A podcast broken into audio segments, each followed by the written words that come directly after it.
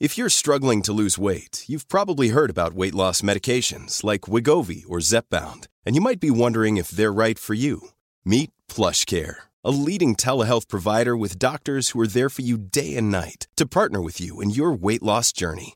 If you qualify, they can safely prescribe you medication from the comfort of your own home.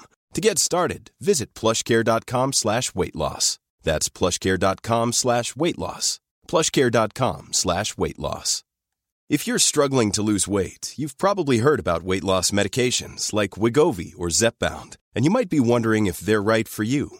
Meet PlushCare, a leading telehealth provider with doctors who are there for you day and night to partner with you in your weight loss journey. If you qualify, they can safely prescribe you medication from the comfort of your own home. To get started, visit plushcare.com slash weight loss. That's plushcare.com slash weight loss. plushcare.com slash weight loss.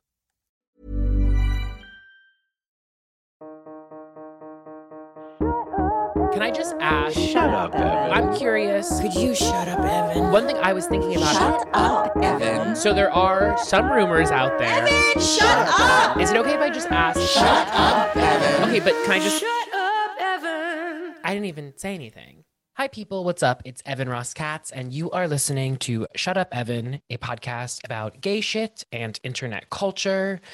I'm Evan Ross Katz, and I'm changing the opening from Hey guys, what's up to Hey people, what's up? Because there's just something about when I say it lately where I just, I second guess myself and I'm like, I just, I don't like saying Hey, you guys.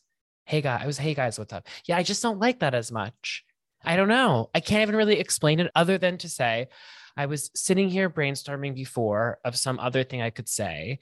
I thought about hey humans and then I just I was like that's not how I'm going to address you all. And then I was like, hey you all, that doesn't quite roll off the tongue. Hey people, what's up? It's Evan Ross Katz and you're listening to Shut Up Evan. As I said, a podcast about gay shit and internet culture. I wasn't going to record tonight. I usually sort of schedule these and I'm feeling a certain kind of way about something. And I just spoke to somebody else who mentioned a similar feeling that they're in. So I decided, you know what? Why not talk about the emotion in its most raw state? And that is, I made the dumb decision. I have a Google alert on my name. Maybe some of you can relate to that. Maybe some of you are like, the ego maniac in this person is so off putting. I do, though. I have a Google alert and I clicked on the Google alert and it brought me to a Reddit thread about my book. And I just spent like half an hour on the couch. I guess you would call this doom scrolling, emphasis on the doom, but also emphasis on the scrolling. I, I was I was deep in it. And I just read the the meanest things about me and my book. Really mean things. Some with worth. I mean, there was a whole thing pointing out all of the inaccuracies in the book, like just um, factual errors, you know, and there are quite a few. I'm embarrassed to say there are quite a few. And then there were other comments just about my writing and just, you know, horrible, horrible things. And I couldn't stop looking at it. So then I happened to be texting with a friend, an actor friend of mine, and I complimented um, a recording of his that I was listening to that happened to come on on my Spotify. And he was like, Oh, thank you so much, Evan. I was just reading some things that people were saying about me on the internet and I was feeling really down. And this message from you really brightened my day. And I'm like, wow, it must be so strange to have to live in a, a world in which you can log on and sometimes read these things about yourself. And I used to hear this from actors or you know people in hollywood people in the entertainment world um, and i would always say to them because i don't know how how or why but i thought i was um, in some sort of position to say just don't read the comment section because it seems as though there's a problem and there's an easy solution and we shouldn't you know we shouldn't and this isn't just people that are in the entertainment world i don't think we should read things that people are saying about us on the internet but at the same time, it's really hard not to. And I think that does have something to do with the ego because there is a part of me in in I mean again, I'm in the raw state of this emotion. I'm thinking out loud right now, but I'm like, get rid of the Google alert. But then it's like, I need the Google alert for some things. It's like you want to be able to filter the kinds of things that you're taking on because I did, I wish I had not spent that half hour doom scrolling, but I, I couldn't not, or rather, I need to build a practice in which I cannot. That's sort of, I guess, what's becoming illuminated to me right now. But I just wanted to share this to say that I think it's just really easy. Actually, I should speak. I should speak from my personal perspective. I think I'm someone who throws stones at glass houses sometimes, and I'm having one of those aha moments, which I think led me to get on the mic right now. But anyway, I wish I hadn't read that. Some of it I did find useful. There, there are some things that I read where I was like, hmm, Book number two, I would take that advice. I would be more thoughtful about this thing or that thing. So it wasn't a fruitless endeavor. It wasn't a worthwhile endeavor. Maybe there was some worth to it. Who knows? But this to say, I just think being on the internet um, is strange. It's strange, and I I'm I, I don't hear a lot about it from people because I think there's um, we don't talk about the Fight Club kind of mentality first rule of fight club. We'll talk about the fight club but um i don't know. I felt something and it was it was interesting to hear somebody else's experience and and think about it from the perspective of how i used to hear that. And now that i'm a little bit feeling it i think i have a different perspective on it. Funny how that happens isn't it? Anyway sometimes you just need to take a deep breath but this is me. This is how I get sometimes when I'm feeling a certain way about something.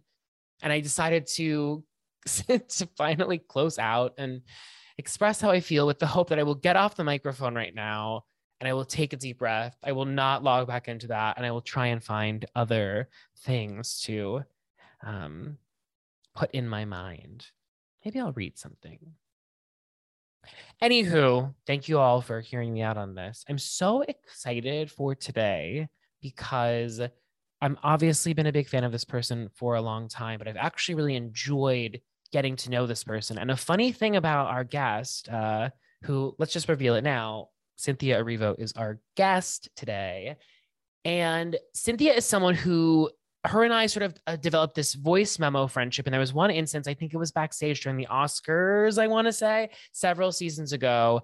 And I loved Cynthia's dress so much that I messaged her asking her a question about it for a paper story that I was doing. And Cynthia's just like casually backstage at the Oscars sending me a voice memo about her dress. I was able to then use that quote for my paper magazine story because that's just how she does things. She just gets stuff done. She really does. And I, I really admire that. Anyway, it was such a thrill talking to her and super duper cool to have um, a friend of hers and a new friend of mine call in to get in on the conversation that's one thing about the podcast that i really enjoy is is in addition to the guests getting to talk to some other folks and sort of brainstorm questions with them for the guest so without any further ado i guess i blew my load early by saying but let's throw to the great Cynthia Erivo.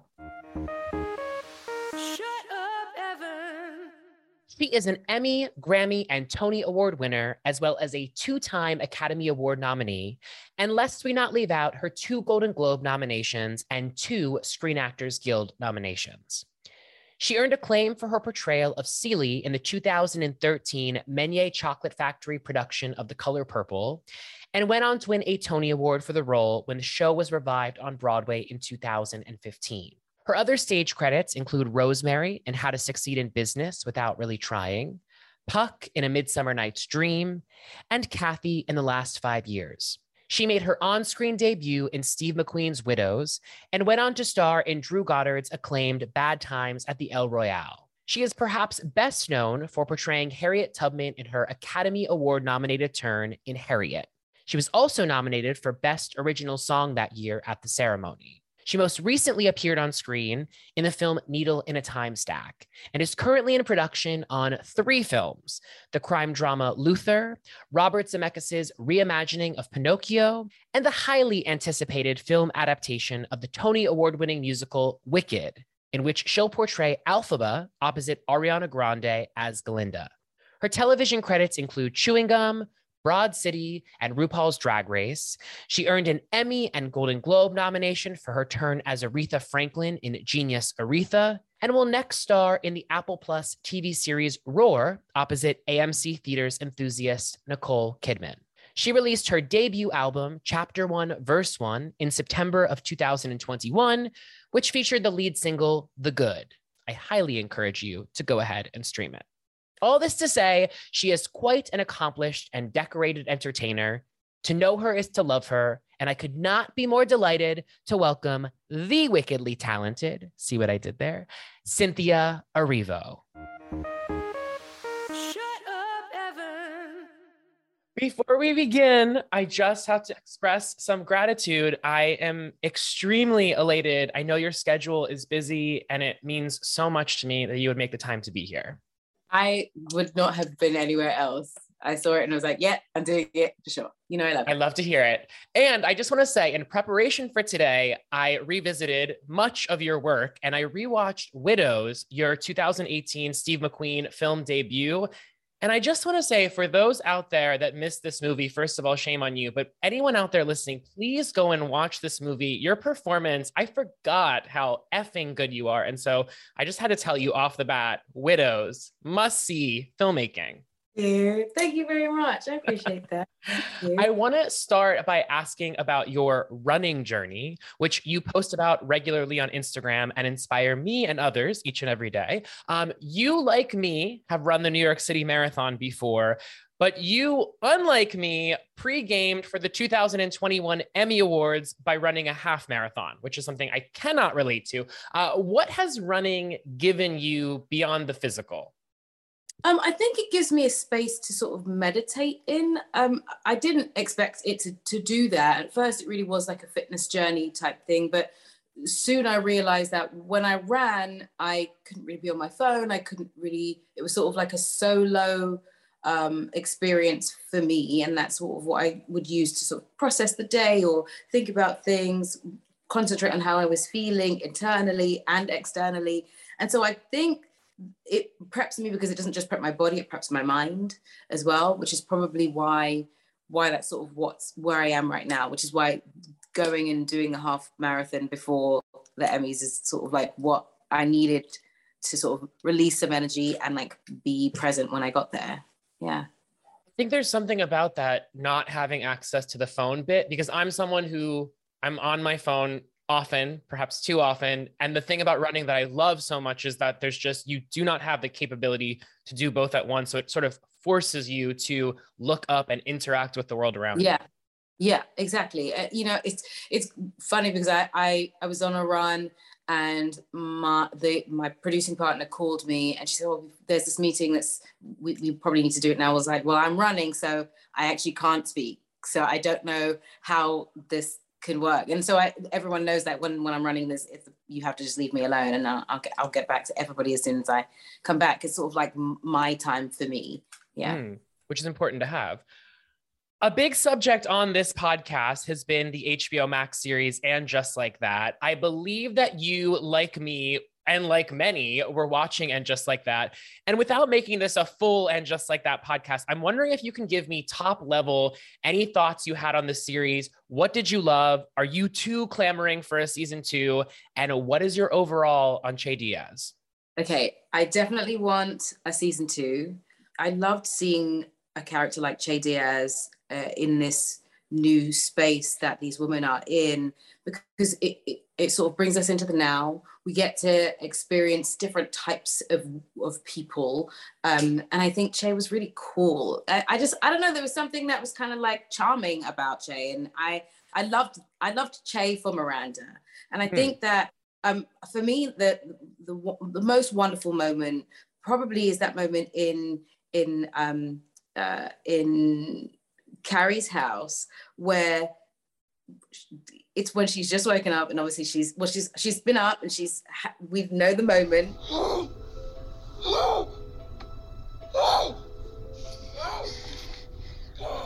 And she's witnessed it and she's been privy to it she's heard everything.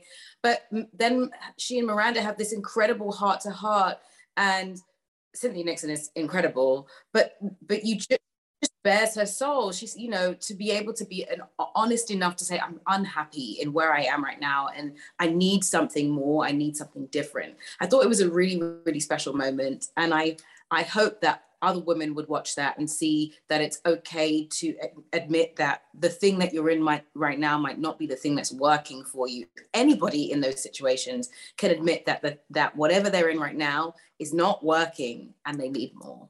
And I. I hmm. just thought it was a really beautiful moment. I am completely aligned with you. Uh, that is writer Samantha Irby that wrote episode five of the series, which is definitely my favorite. Yeah, I mean, hats off to her and everyone involved. Let me ask you this for so many people, Sex and the City was that show that sort of taught them so much about, you know, gave them a broader sense of a worldview or just was the first thing that they really fell in love with. Was there a movie or television show for you in your formative years was like that? A movie. Is it strange to mention Devil Wears Prada? Devil Wears Prada was really, for me, for some reason, was one of those. It's one of those movies that I keep going back to, um, probably because I was sort of discovering my love for fashion and the world of it, and and I just like that opening the opening credits of it with the song "This Guy is a Beautiful World, is a Beautiful World," as she walks through and the outfits keep changing, and she it just is so brilliant.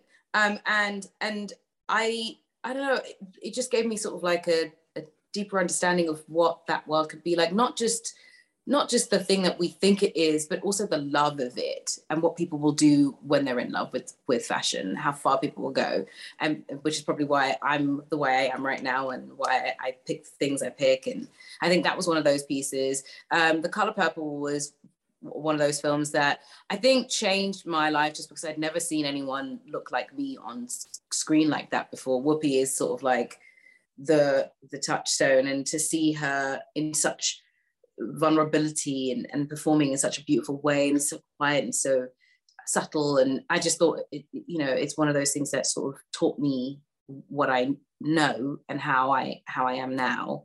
A TV show, I don't know. I don't know if there was a TV show particularly. I, I watched all sorts. For me, I think it might, it might be Buffy because Buffy and, and, and Angel I watched all the time, every single episode. I had the box sets and all of those things. It's just something about a woman with not just physical strength, but but vulnerability and the strength of her friends and all of that coming together. I think that just was really, really cool. I just there was something about it. Yeah. I love uh, this combination of the Devil Wears Prada, the color purple, and Buffy the Vampire Slayer. I think like what could be a more perfect answer? Let's talk about the color purple because uh, what you know what makes this film so great is that it has this legacy and then on top of that it has this fantastic musical of which you're a part of. And recently it was announced that we're getting a film adaptation of the musical of the mu- which is just yes. so excited. How do you feel to see the legacy of this movie and this musical be carried forward once more? I think it's wonderful. I think the idea that this this piece of art keeps being reborn over and over again is really special and and that another set of people get to experience how joyous it can be and that another set of people can experience the gift that it is and for me it's what it, i always say that it's the gift that keeps on giving because it really it i don't think it's ever stopped changing my life and so i think i'm very excited to see it I'm very excited to see um, everyone in it. I can't wait to see Fantasia take it up again and and be Celie. And I think that that it can be really, really special. So I think it's a wonderful thing that this keeps continuing. If there's something yes. about this that you know doesn't rest. It's wonderful. And what's so wonderful too is for many of us that saw the production on Broadway or as it, or on tour to be able to revisit it once more. I mean, obviously we have these soundtracks from the original production, the revival, to keep us satiated, but it's just so exciting to have the opportunity to share this musical with the world because that's one of the great things that a film adaptation affords. Now, I had the grand opportunity to witness your visionary performance as Celie in The Color Purple during your Tony Award winning run in 2016, a role which you first originated in London in 2013. I want to zero in on your number, I'm Here, which closes Act Two of the show. For me, it's one of the finest displays of the power of the musical art form, and one you were able to deliver eight shows a week. And I'm wondering if you could describe the feeling of taking that song, building it within yourself, and then releasing it each night. I would love to have you expound on this moment, which I, I really think crystallizes Celie's journey. Yeah, I mean that that particular song really is the it's sort of like a, the culmination of the things that she's been through had to and has had to learn to get to that moment of self-realization because it isn't enough for her to have left Mister. It isn't enough for her to know that she can make it uh, on her own. Um, it isn't enough for her to have fallen in love with Shug and to, to have found love. That isn't enough because essentially she's moving from one person to another uh, and and hasn't when she moves in with Shug and when she leaves with Shug, she hasn't found the strength to be her own person yet. When you get to the song, I'm here, you have to have found the space within you to understand that everything you need is already there within you, with or without someone. And that the love of self is more important than the love of everybody else. When you can love yourself the most, then you have the capacity to love everyone as fully as you as you want to. And I think that's what I'm here is about. Oh,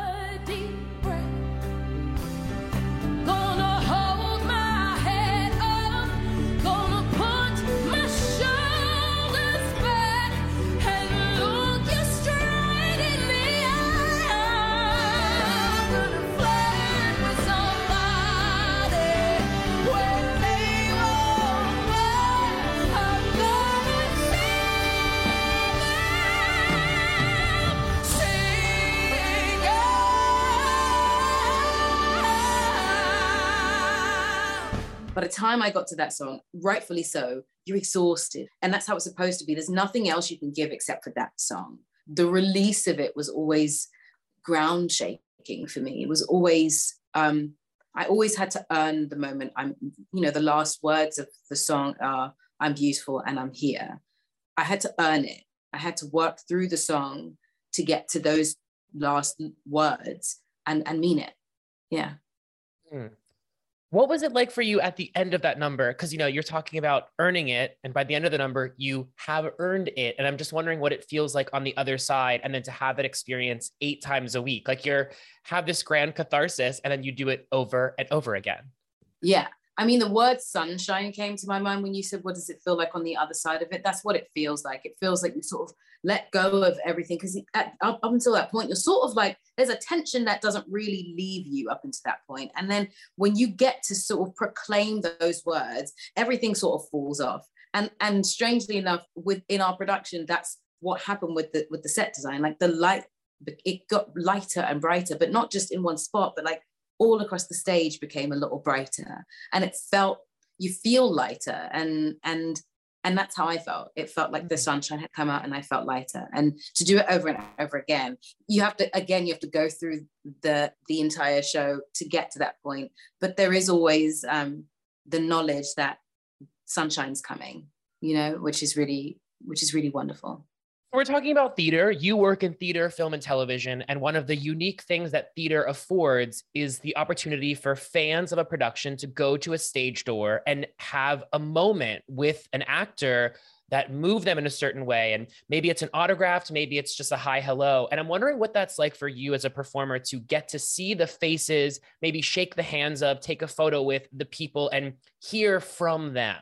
Because that's something that film and television doesn't afford there's something really special about being able to see the people who have been there for the last two hours with you sitting and watching. Um I, and at this particular show there is everyone just became really open by the end of this show. And so when you would meet people at the end people would want to speak to you and tell you about their their stories and tell you how they relate to Celie and how they relate to uh, whichever other character and how they felt about her and how uh, they feel the strength because she's gained the strength to do something that they've been scared of doing. And i had so many stories and so many people trusting me with their their stories that i i came to see it as something that was really um, special and something that was um, i don't know it, it's not it's a gift to be able to to experience that with people especially if at a show like this people want to share their stories and they want to to confide in you um, if they're experiencing things. And I've, I've had, I still have it today.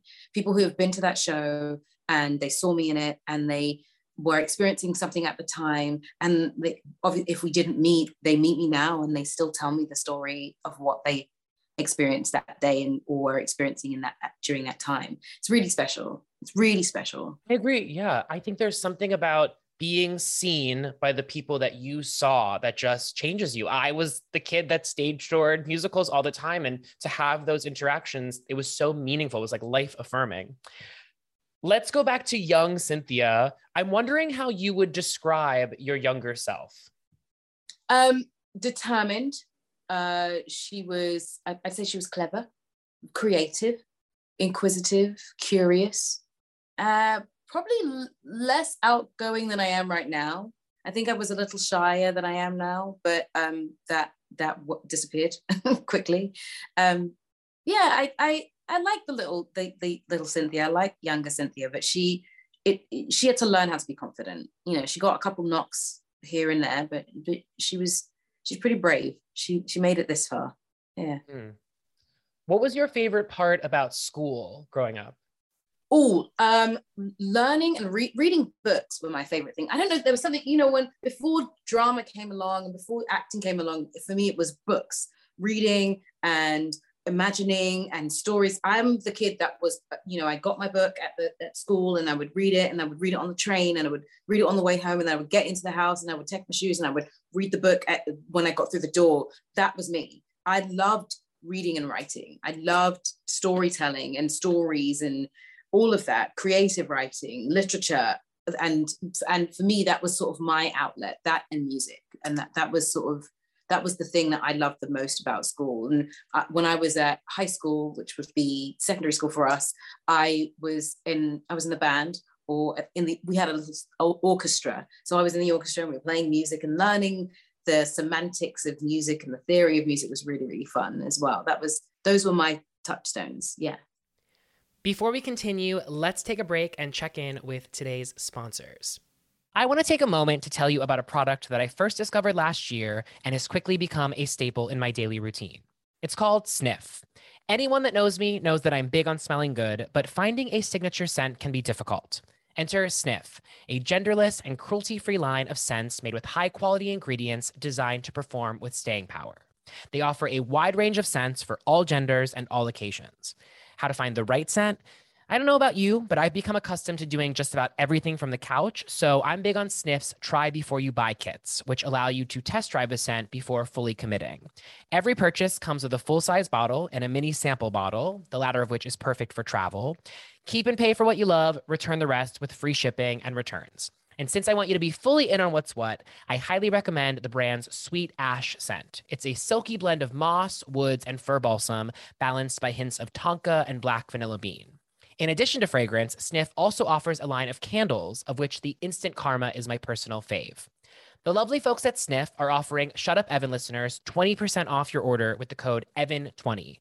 All of Snif's fragrances, including Sweet Ash, are typically 65, but with our special offer code, Evan20, you can get it now for 52. Visit snif.co, that's S-N-I-F.co, and enter promo code EVAN20 at checkout. What are you waiting for? And we're back. So a two-parter. When did you first discover and fall in love with musical theater? Yes. And when did you realize that you had something something significant to contribute to the art form? Um, I realized that I loved musical theater when I was in high school. I think I was about 16, and we did a production of Bugsy Malone. I think it was Bugsy Malone first. And I auditioned, but I didn't I, I didn't get the role that I had auditioned for. Um, I got there's a character called Cagey Joe in it, who's like the boxing um, uh, coach, and another girl got uh, Fizzy, who sings the song Tomorrow. There's a song called Tomorrow in it. It's very good. And she wasn't well the day of, or like the week leading up, and she wasn't going to make the show. So they gave me that role. So I ended up playing both of those roles. And I remember feeling completely invincible. So I had learned those two roles and it just sort of felt right. And then the year after that, I think because of what I had done this th- that previous year, they did My Fair Lady, and I played Eliza. And I don't know what it was about this particular show. Something about about it taught me that this was this was definitely part of my future. Um, it was something I could do really well, and I felt really good when I was doing it. I felt like I was in a completely different world. So I, that was the first time I knew this is this is probably where I might be. And thank God for that. I mentioned to you that I had a surprise for you. I have uh, friends or fans of the guests that I have on often call in with a question, and we're talking about musical theater right now. So I wanted to bring in a friend and uh, an upcoming colleague of yours. Hi, Cynthia. It's Ariana. Um, I was very excited when Evan asked me to surprise you with a question for his amazing podcast. And I was realizing I don't think I've ever asked you this. Um, what are your favorite musicals? What are your top three favorite musicals? And I love you very much. Okay, bye. Speak soon in like 30 seconds. Okay, bye. Also, love you, Evan. Thank you for having me briefly. I love her so much. I love her so much. I love her so, So your much. so your three favorite musicals, and I have to say, I too am deeply curious to know. Three favorite musicals. Okay, I think it would be wrong of me to to not say uh, The Color Purple because it really did change my life, and it's nothing like I've ex- ever experienced before, and the music is incredible. Oh, this is hard. Three only. This is hard, Evan. I know. because I have like six, and I'm like, these are the musicals that I go back to. Okay, if you want to give a couple, we can we can expand the category. Okay, so The Color Purple. I I love Thoroughly Modern Millie. Love Love Thoroughly Modern Millie. It's one of my favorites. Sheryl Lee Ralph. Come on now. Come on, come on. Um, Rocky Horror Show is Mhm. brilliant. Um, again, this is very cult classicy. So, okay, those are the cult classics. I really do love Wicked. Do you know that I took myself to see Wicked on the 20 on my 25th birthday? I went by myself. I just I bought tickets and I went to see Wicked on my 25th birthday, totally alone. I get it. That was my self. So it is one of my favorite favorites, and I can't believe I'm doing it. I can't even believe it. Um, and last five years is one of my favorites, Absolutely. and it is a toss up between because we because we could go really classic here and say like a Sound of Music or or a Mary Poppins, Mhm. Or I can take you right back to a, like a Debbie Allen. All right, I'm going to say Polly. There's a musical called Polly, based Uh-huh. on a called Pollyanna, and Debbie Allen was the director of the film. It is straight to TV. It's like a TV musical, and you can get the VHS. That like, if anyone, if you haven't seen the musical, please see it. It's so, it's so beautiful and brilliant. So those, that's one of my favorites. Or I can go really sort of modern and because when I saw Dear Evan Hansen, I was bawling, and I saw Ben do it, and that's really how we became good good friends because he was across the street from from me. He was at the music box, and I was at the Jacobs, and we would just meet each other at lunch and, and just chill and all sit in silence and eat some food and then sleep and then go back to our shows. Uh, okay, we'll go Color Purple, Thoroughly Modern Millie, Rocky Horror. Ooh, but but mm, but then because because it's Tim, isn't it? It's like it's it's Rocky Horror Show or Annie. Him in either one, you know. Yeah. I'm gonna do a twofer on that one and say it's Okay. the Rocky Horror, Rocky Horror Show and Annie because those two musicals are brilliant, right? But he is brilliant in both of them. Okay, um, we're gonna say Polly because it is a classic and gorgeous, and we're gonna say, am I neglecting the Lion King though? Am I? Not no. I'm gonna say Dear Evan Hansen. I am gonna say Dear Evan Hansen, and I'm going to I'm gonna throw in an extra that's not necessarily the entire musical, but I will throw in a section of Hamilton, and that particular section is Wait for It uh, when it's it's Aaron Burr, otherwise well Leslie Odom Jr. singing "Wait for It" in in Hamilton. It is one of the most thrilling moments I have ever seen in my entire life. That aside, that combined with um, in the room where it happens, him singing those two songs, just just unbelievable, just unbelievable. I love the breadth Now of that wait answer. a minute, wait, wait a minute now, Oh, wait a oh. minute, wait a minute.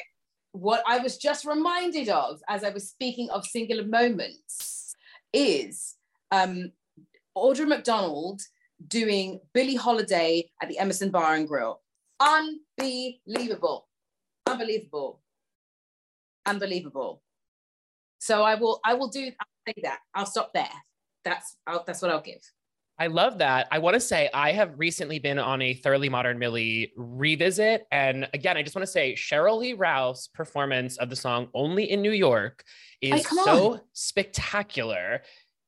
Every note, she just, her voice, it's like, it just settles your stomach. It just makes you so, it's delightful. It's just, yeah, I love that. Cause it's like, you know, you always want to go to the big, um, Sutton's big numbers, which are great, but the whole score from that show and, Harriet Harris. Yes, we could go on and on.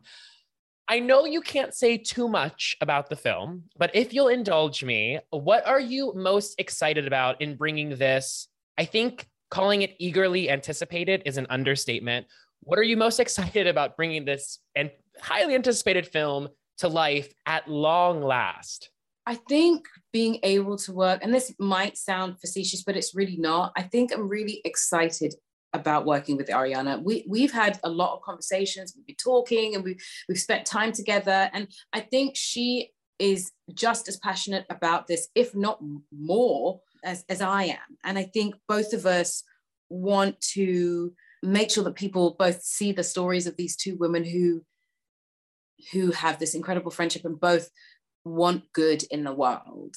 Um, and I, I don't know, I just I just think that there's so much of the world that we get to sh- to show because we get to put it on film we get to expand what people believe oz can be and is and Jon who our director is very excited about creating this world and creating these new versions that we might not have thought of through myself and, and ariana and i I can't wait. I'm really excited to to really learn it, to learn the new script, to learn the music properly, to like get my teeth into all of it and I'm just excited. I think auditioning for it was uh, incredible.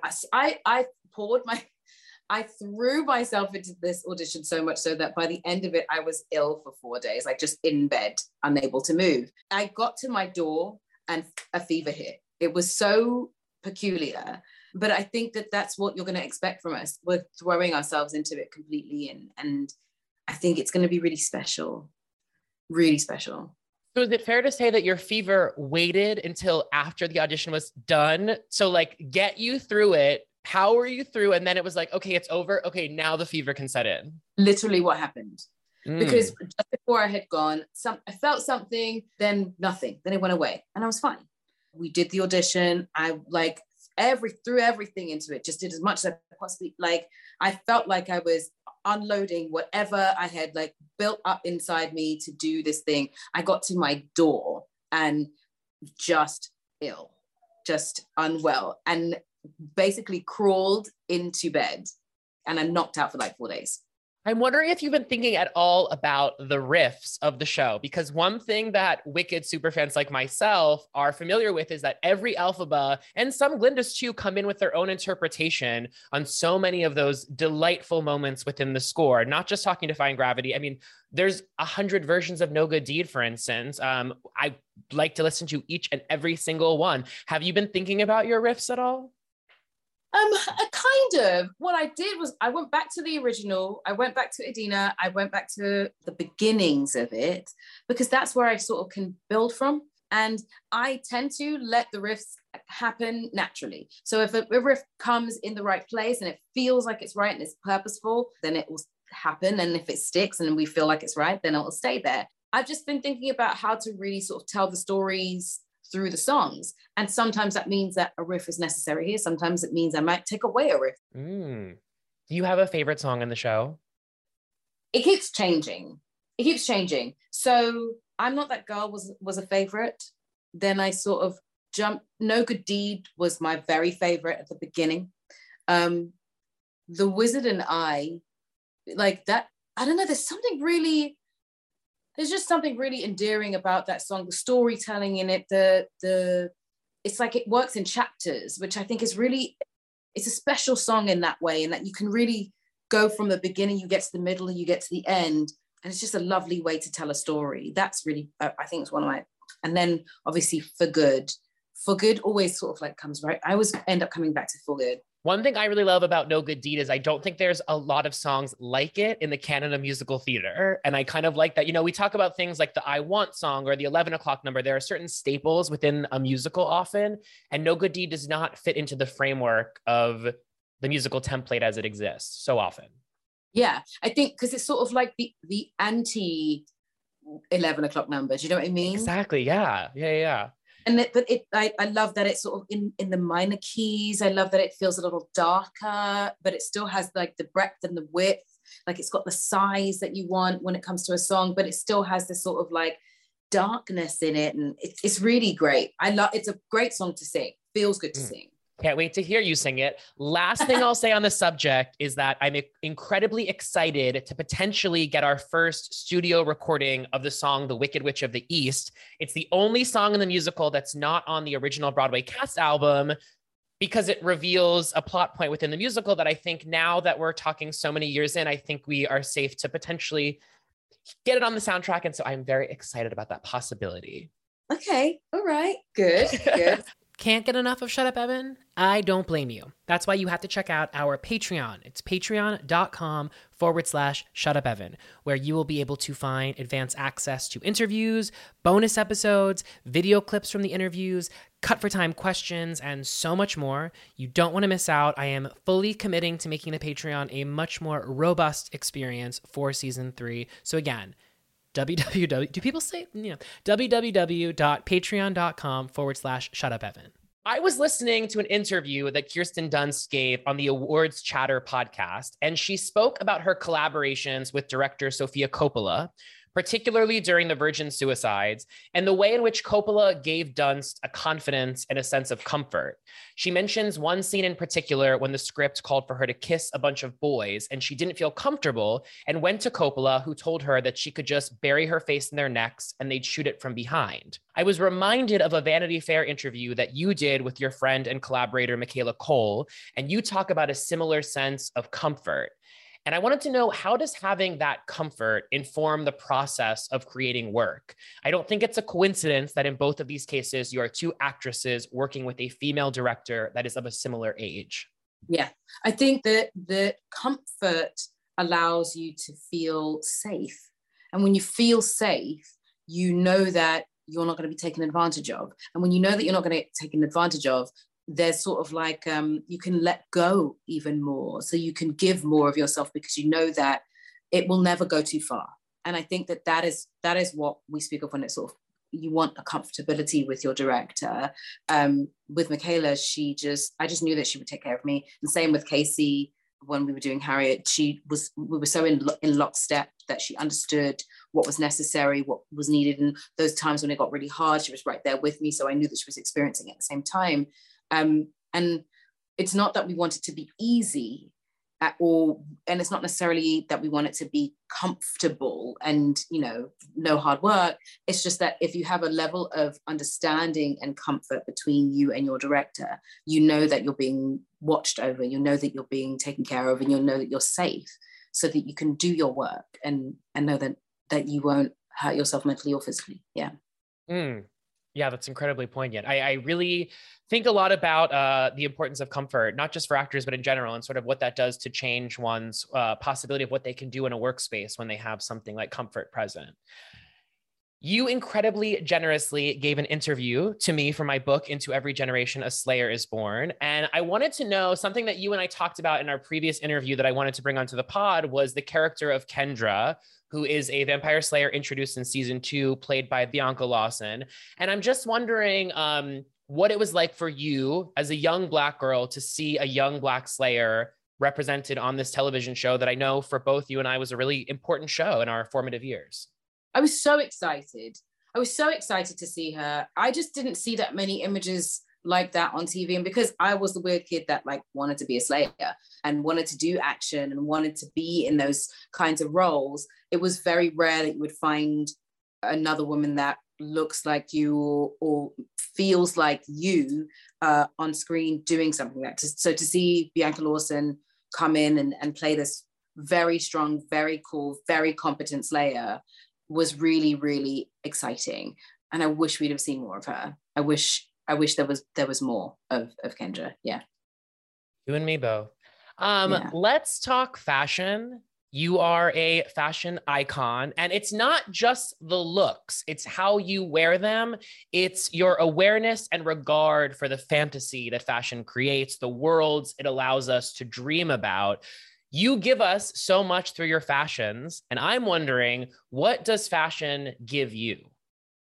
A space to be creative. I think sometimes people overthink it and get really safe, and I just want to have fun. I want people to to want to talk about the piece you're wearing. I want people to want to have conversation. I want when you pass by someone in something that for them to go, oh my goodness, what like why why did you choose this? And this is look at that color, and oh my gosh, it makes me smile. And I think that that fashion uh, is a way to evoke emotion, uh, not just to look nice. And I think that if you can evoke emotion in someone simply by what you're wearing, then I think you're doing the right thing. And I think that's what I want. I, I, you know, I pick the pieces based on how they make me feel, and hopefully they make other people feel something too. You have a favorite red carpet moment? For me, I always come back to your neon Valentino haute couture from the Golden Globes. I just think it is such a striking image, and you absolutely served it up. Um, but I'm wondering what some of your faves are the neon is definitely one of my favorites. We were doing, I think it was the governor's ball for the Oscars, and I wore, um, it was like just layers and layers of dark green chiffon, and I have green glasses and green hair, and the whole thing is just flowy and green, and that's one of my favorite favorite moments. I loved it, and actually recently the long racer back white leather Louis Vuitton dress with the ruffles at the bottom, feathers at the bottom with the blue and the green and the white. I just felt like a million dollars in that. I felt badass and I felt sexy and I felt really good in that piece. So that those are my favorites so far. And they sometimes change. Sometimes it, you know, shifts from, you know, from things that I I'll re-remember things and I'm like, oh, I really love that. Like the gold, the gold column dress that I wore to perform um, at the Oscars, is one of my favorites by Vera Wang, um, and my Oscar dress, which was um, by um, uh, Versace. So yeah, those are my favorites. What do you like to wear when you're just around the house or in rehearsal or, or not in sort of, you know, some big public setting? This is what I, what I wear. This is like a piece by Marques'Almeida. I, it depends on how I'm feeling on the day. Sometimes, some times I want to dress up and be kind of cool. If I'm wearing sweats, then it, they're sort of like matching. I'll put the shoes with it and sneakers with it, or I'll put a boot with it. When I go to rehearsals, I'll probably wear some really cool sports bits and pieces. And I don't know, I just like mixing it up. My sort of away from the carpet um, wardrobe is very, very varied, very colorful. Um, I don't tend to wear a lot of black at all and I just I just sort of have fun even when I'm at home. I they it tends to be with a pair of spectacles. Uh, when I'm when I'm not on the red carpet, I, I'll find a, any pair of spectacles to match everything I'm wearing. I have all colors, wow. um, and all the time. Mm, love. You know, we're talking about the glamour of the red carpet, but I want to ask you another component of the industry that you're in, and that is the press tour, of which you've been on many at this point. And I don't think people often realize the monotony of the press tour. And I think part of the reason why Gaga's 99 people in a room clip went so viral was seeing her deploy something that I think many actors probably do out of self preservation, which is just you start to get asked the same question at nauseum. And so you start to give the same answer. I'm wondering what it's like for you or what you can illuminate about that process when you have a camera up in front of you and you kind of have to be on. And yet, I think, I imagine rather, there comes a point when you've been asked every question you can be about a particular project, but you have to, you know, put this veneer on of first time you've ever heard it. Yeah i mean it can be exhausting but i i think what i tend to do is try and find something interesting about the person in front of me so that we can end up so instead of having them ask the same question that they they maybe the last person asked me i'll i'll find something that we can talk about we can have a conversation about. And that way i don't end up answering the same thing over and over again or i challenge myself to find a different way to answer the same question. If if this if one and nine times out of ten, the person who came into the room the, like 10 minutes ago and the next person that came in after them, they will ask the same question. And so my brain goes, well, I answered that question. So I'm going to ask, uh, maybe I'll answer it in a different way. Maybe I'll find something else different to say, or, or I'll, I'll explain something else. Otherwise, you just end up feeling like you're on a sort of merry-go-round that just doesn't ever stop. And and I want to have fun during those things. I want to enjoy it just as much as everybody else. That's why, you know, even like when you're walking out on the red carpet, some people hate getting their picture taken. Some people hate doing the red carpet. I really enjoy it because I, I've gotten to know a lot of the photographers and they they know some of my quirks and they'll ask for certain things and and it'll it'll be a, like a nice little group situation. I can have conversations with them, throw comments over there, and that way it doesn't feel like the same thing that we've done over and over again especially when you're doing the press you'll see the same faces. So if you remember those faces then you then it stops being like you're taking photos of me and i'm going to go or we're having the same conversation and i'm going to it starts to become a relationship and we get to have we get to have fun that way it's so interesting you say that. Yeah, like it's the symbiosis. I've been doing, you know, a round of press for my book, and I'm suddenly being asked questions about myself for the first time. And I'm so uninterested in talking about myself, but I deflect so often. And I'm like, I'll ask the question back or something. And it kind of reminds me of what you're saying, which is that like you, you know, the photographer wants to take a photo of you, but you reach a point where you're like, well, you want to see the photographer and have an interaction with them and make it so it's not all about you, but rather about each other. Right. Exactly. So, you are a public figure in a media landscape that craves knowing anything and everything about our stars. For instance, people love to speculate about your romantic life. And I'm wondering how you contend with creating the necessary barriers.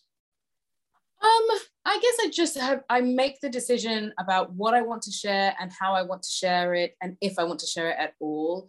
I think we're in a business where we're sort of made to think that we have to share everything. But actually, just as human beings in real life, we don't share everything with everybody because not everything is for everybody.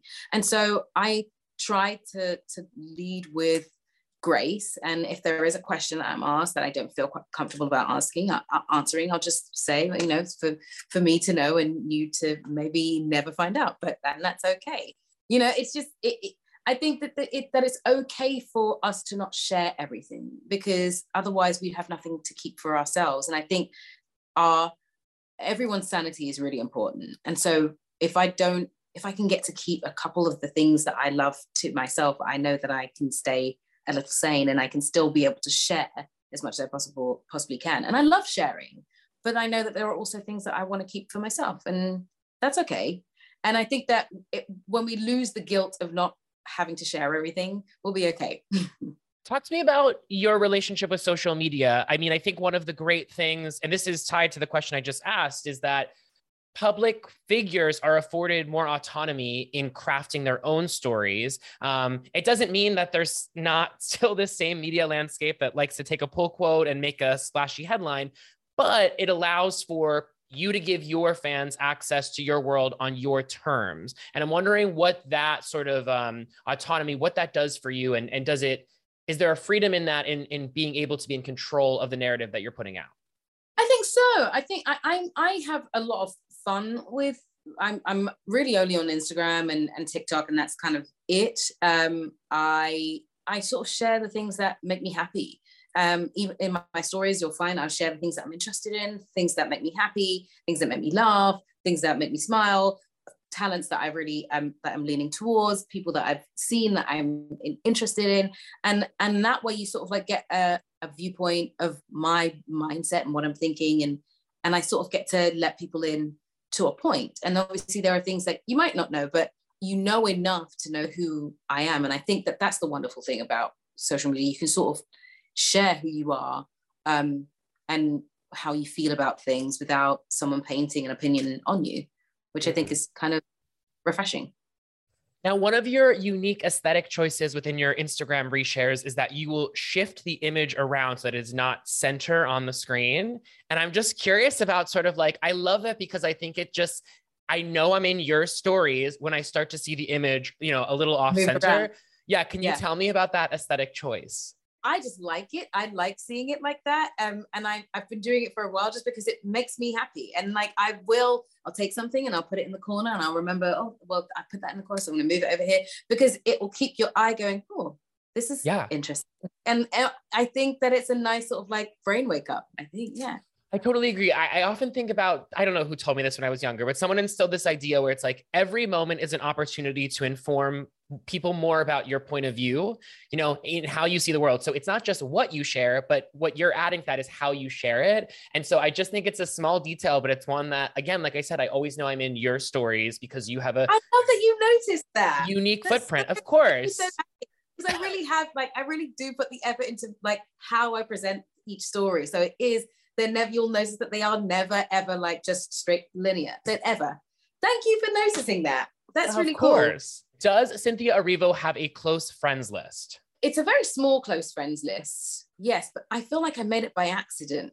And I should probably go into it and check who's there and like add or take away. I think I did it by accident.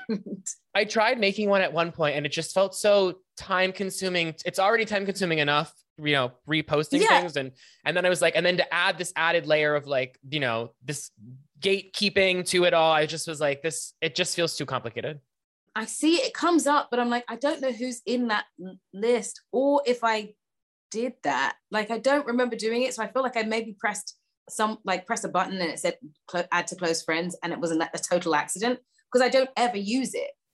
Before we continue, let's take a quick break and hear from some of our sponsors. Can we talk about Sunday Riley? Not only is it the name of not one, but two of my favorite Buffy the Vampire Slayer characters, it also just so happens to be one of my favorite skincare brands. Sunday Riley uses advanced, clinically proven ingredients blended with balancing botanicals for non irritating, fast acting formulas. Just because the end of times might be near doesn't mean you can't have great skin. Some of my current obsessions include their global best-selling Good Genes all-in-one lactic acid treatment, CEO 15% vitamin C brightening serum, and their autocorrect brightening and depuffing eye contour cream. As a person with notoriously puffy eyes, the last one is a really saving grace. If you want to visibly improve the look and feel of your skin, look no further than Sunday Riley. Sunday Riley is available at Sephora and Sephora.com. If you were to look in my fridge right now, beneath the shelf of Topo Chico, you would find cases of Cann. These are my currently in rotation batch, as I keep party packs stowed away as well. So, what is Cann? Cann is a social tonic microdosed with cannabis that gives you a light and uplifted buzz, but with no hangover, fewer empty calories, all natural ingredients, and no regrets. Best of all, it tastes fucking good. So, sure, I drink it for the THC CBD effects, but I also just enjoy it as a refreshment du jour.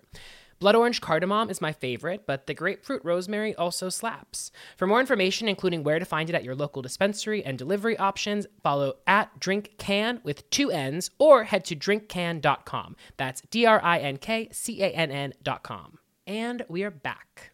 I have a bit of an esoteric question, but I'm wondering why do you do what you do? We know what you do and how well you do, but I'd love to learn more about why you do.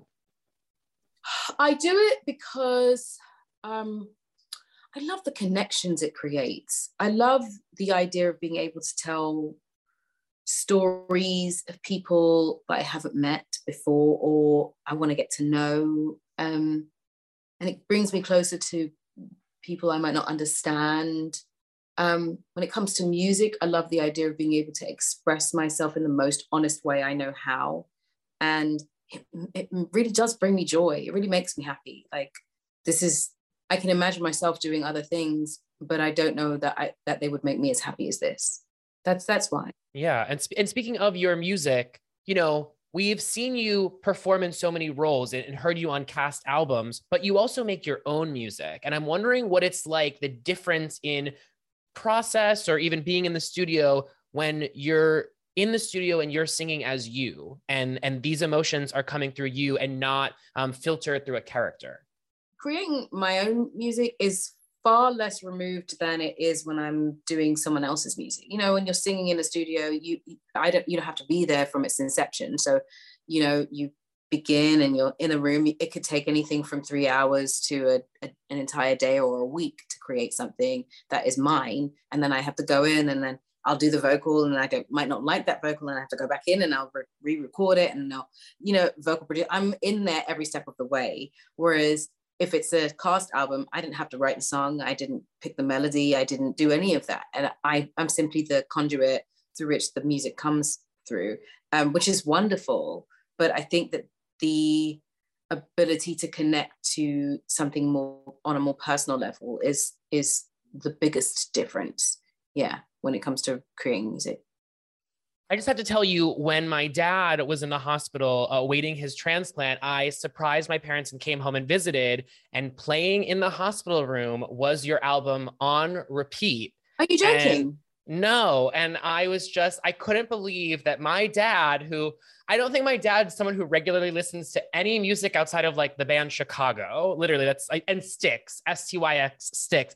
And he had your album on repeat. And so when you messaged me after I shared the story about my dad, I, w- I sent him the screenshot of your message and I was like, how appropriate. I can't even. I know. My mind is blown. Yeah. How did he, like, he just, it was just, he found your music. That, that's the joy. That's the joy of your music. It's it's it's yeah. That is so wonderful. Yeah, but it was really moving. That's amazing. Yeah. I'm like so, blown away. That's that's like you. I'm floored. I can't even. That's crazy.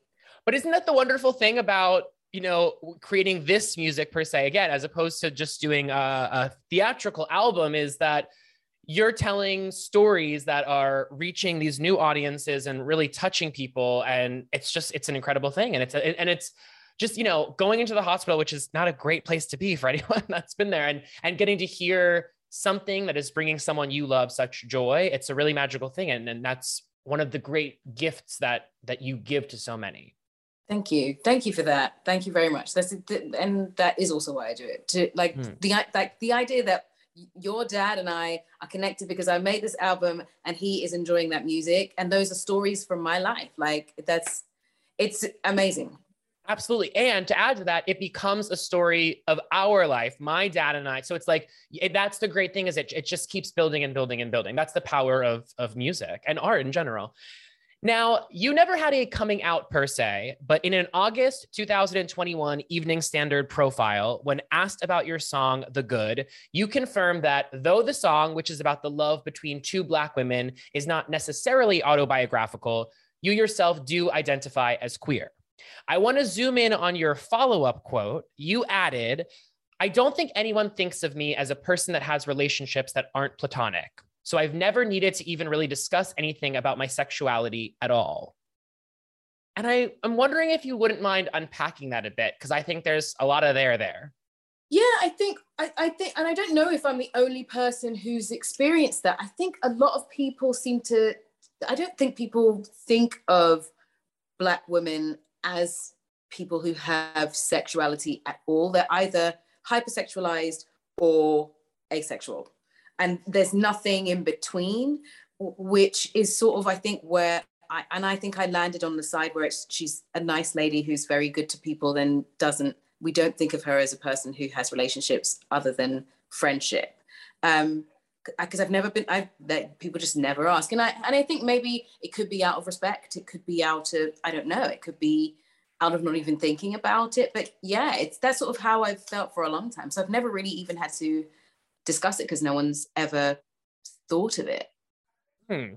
Well, if you wouldn't mind me asking, and feel free to to curb me here, but I'm wondering if you can talk about, um, you know, discovering your sexuality, coming into it, and if if you had a coming out per se, I'd love to learn a little bit more about sort of like your your journey through your sexuality. Yeah, I've never had a, a coming out per se, and and I I don't know that I necessarily I've just sort of lived as who I am. Um, I see myself as queer, bi specifically. Um, and, and I, I don't know, I just never saw it as anything other than who I am. It, it's just never been like, it's not been a big deal for me. Yeah, no. I get it. What do you make of coming outs in general? Because I mean, specifically in Hollywood, I think within the queer community, you know this, there's a lot of sort of like debate about the importance of the coming out. Because on the one hand, we live in a world which is largely cisgender and heterosexual. So the more representation, it's often, you know, seen as the better. However, as you're kind of saying, for so many queer people, I think especially modern queer people, queerness is so intrinsic to who we are that I don't think we often feel the need to siphon that aspect of ourselves off enough to make some sort of like announcement. And so there's kind of this duality to it of like it is important and yet by making it important i think it can be a little reductive but i also understand that there are people out there that it's meaningful. I, I, you know it's a, such a tough one because because no cisgendered heterosexual person has to have a coming out anything. They just are who they are. And i think that it's different from everyone. And i think that for some people it's really important to proclaim. And i think I think that's what it is. I think if we can get to a place where coming out isn't necessarily for other people's benefit, that it's actually for the individual's benefit. If they need it, it is to proclaim that this is who they are so that they themselves can grasp ownership of that as opposed to someone else or anyone else whispering about it sort of guessing about it making comments about if they if if a person needs to proclaim and to claim ownership over who they are then a coming out might be necessary. But then there are others who just are who they are and they want to move through the world in whatever person they want to be. And so maybe a coming out isn't necessarily needed. I think if we make room for both of those scenarios we we stand to be okay. Like i think the expectation that someone has to come out should go away the it's the expectation I think that makes it difficult. When there is no expectation that a, and a person can do as they as they want to, that as it suits them, then I think we might be moving in the right direction. Mm, very well said. And one more point on all of this, just going back to the original quote, I want to know when do you feel the sexiest? Oh, when do I feel the sexiest? Strangely, strangely enough, I actually feel really sexy when I'm working out. I feel very sexy when I'm working out. I pick my outfit to work out. You know, I, I, you know, when I'm running in the middle, like I'm, I'm the girl that doesn't mind running in short shorts and like that. And I want to, I want to feel good when I'm outside when I'm running. So I feel very, very sexy when I'm running. But I think that, I think I, I feel sexy a lot of the time.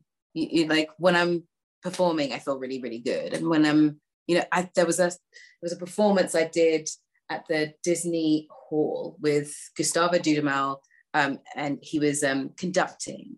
And I just was like, I want to wear, I wore this sort of twisted top crop thing and so like jewelry. And there was a bra underneath the twisted top. So nipples were pointing out and it was just like belly was on show and there was like a big skirt. I just felt really sexy that day. And I'm like singing Nina Simone and it felt yeah. just, it all felt really good. Um, so yeah, it just depends. I, I might pick something I wear might make me feel really sexy, or uh, I don't know, a piece that I'm listening to might make me feel. It just, just depends on the day. Definitely when I'm working out.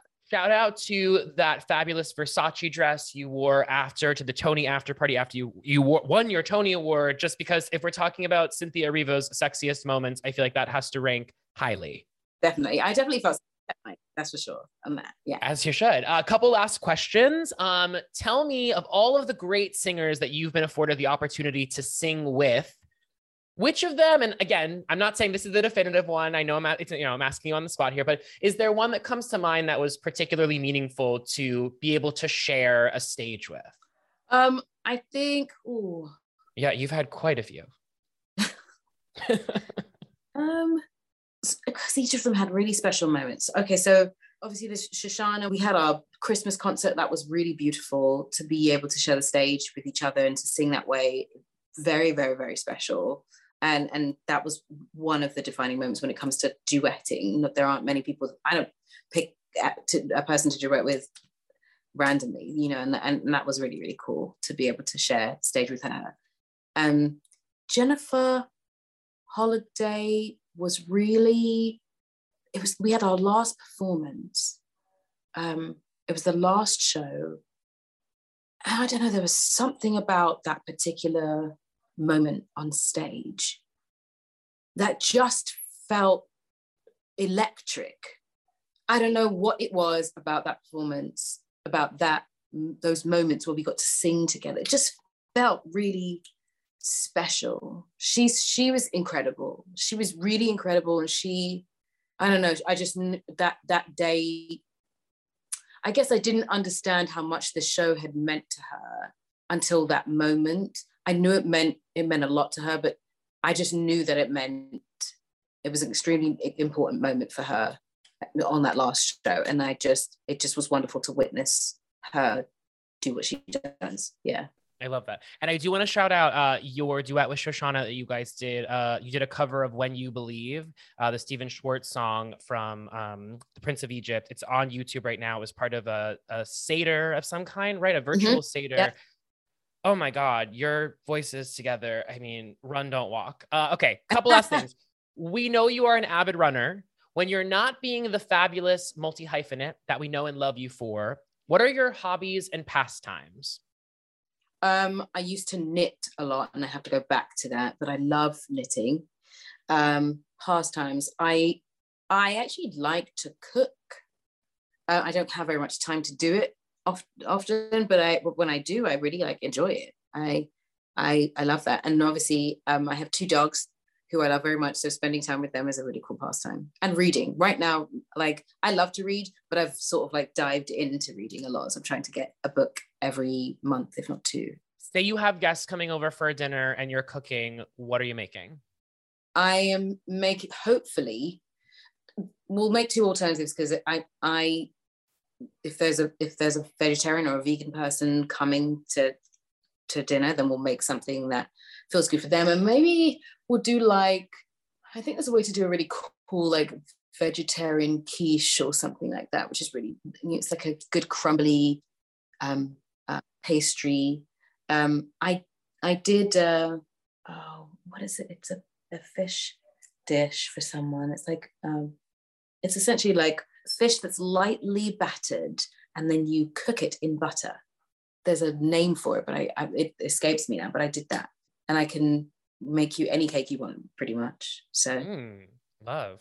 You will be portraying the Blue Fairy in the live action film adaptation of Pinocchio opposite Tom Hanks as Geppetto. As if your schedule was not booked and busy enough, is there anything you can tease us about this project?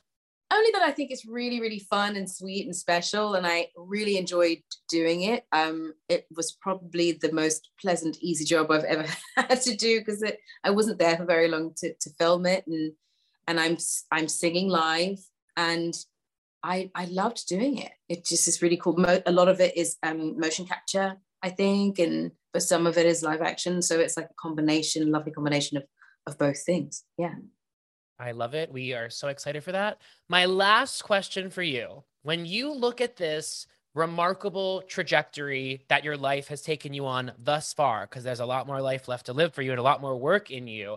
When you look back on this, I'm just wondering what young Cynthia would make of this stratosphere of success. And, and I say stratosphere because I feel like you just keep expanding on people's the limitations that people put on others is like oh you're an actress or you're a songwriter or you do theater or whatnot. And i feel like you are constantly permeating all of these spaces. And again i said multi hyphenate earlier and that's really what you are. I'm just wondering what young cynthia would say to all of this success um, i think young cynthia would be really really excited at what is happening uh, i think that we've sort of surpassed her wildest dreams. There was a dream that she had, and I think we sort of like levitated above above that. And I think she'd be running around in circles, very, very pleased with what's going on, and and extremely, extremely happy that that sh- she turns into me. Um, and I think she might be quite excited about it. Yeah, mm. very proud. I think. Yeah, mm. that's lovely to hear. I want to thank you again for your time, having a guest of your esteem. Uh, the value of that is not lost on me. And I just want to underline the fact that you are so incredible, both as a performer and as a human being. In the in the limited interactions I've had with you, I know this to be the case. And so I just want to thank you. Thank you, thank you. And I, I'm I'm very much enjoying this Christopher John Rogers moment. Uh, I love it. You get it. You get it. Of course, I get it. you. Shut up, Evan. Shut up, Evan. Shut up, Evan. Shut up, Evan. Shut up, Evan. Shut Up Evan is hosted by me, Evan Ross Katz, and produced by Ryan Killian Kraus with distribution via ACAST. Special shout out to Alden Peters, Matt Storm, Sean Ross, Hank Kelly, and the myriad others who have contributed their talents, past or present. For more Shut Up Evan, binge seasons one and two, and become a subscriber on Patreon for bonus episodes, never before seen clips, and more. Planning for your next trip? Elevate your travel style with Quince. Quince has all the jet setting essentials you'll want for your next getaway, like European linen, premium luggage options, buttery soft Italian leather bags, and so much more. And is all priced at 50 to 80% less than similar brands. Plus, Quince only works with factories that use safe and ethical manufacturing practices. Pack your bags with high-quality essentials you'll be wearing for vacations to come with Quince. Go to quince.com slash pack for free shipping and 365-day returns. Imagine the softest sheets you've ever felt. Now imagine them getting even softer over time. That's what you'll feel with Boll and Branch's organic cotton sheets. In a recent customer survey, 96% replied that Boll and Branch sheets get softer with every wash. Start getting your best night's sleep in these sheets that get softer and softer for years to come. Try their sheets with a 30-night guarantee. Plus, get 15% off your first order at bollandbranch.com. Code BUTTERY. Exclusions apply. See site for details.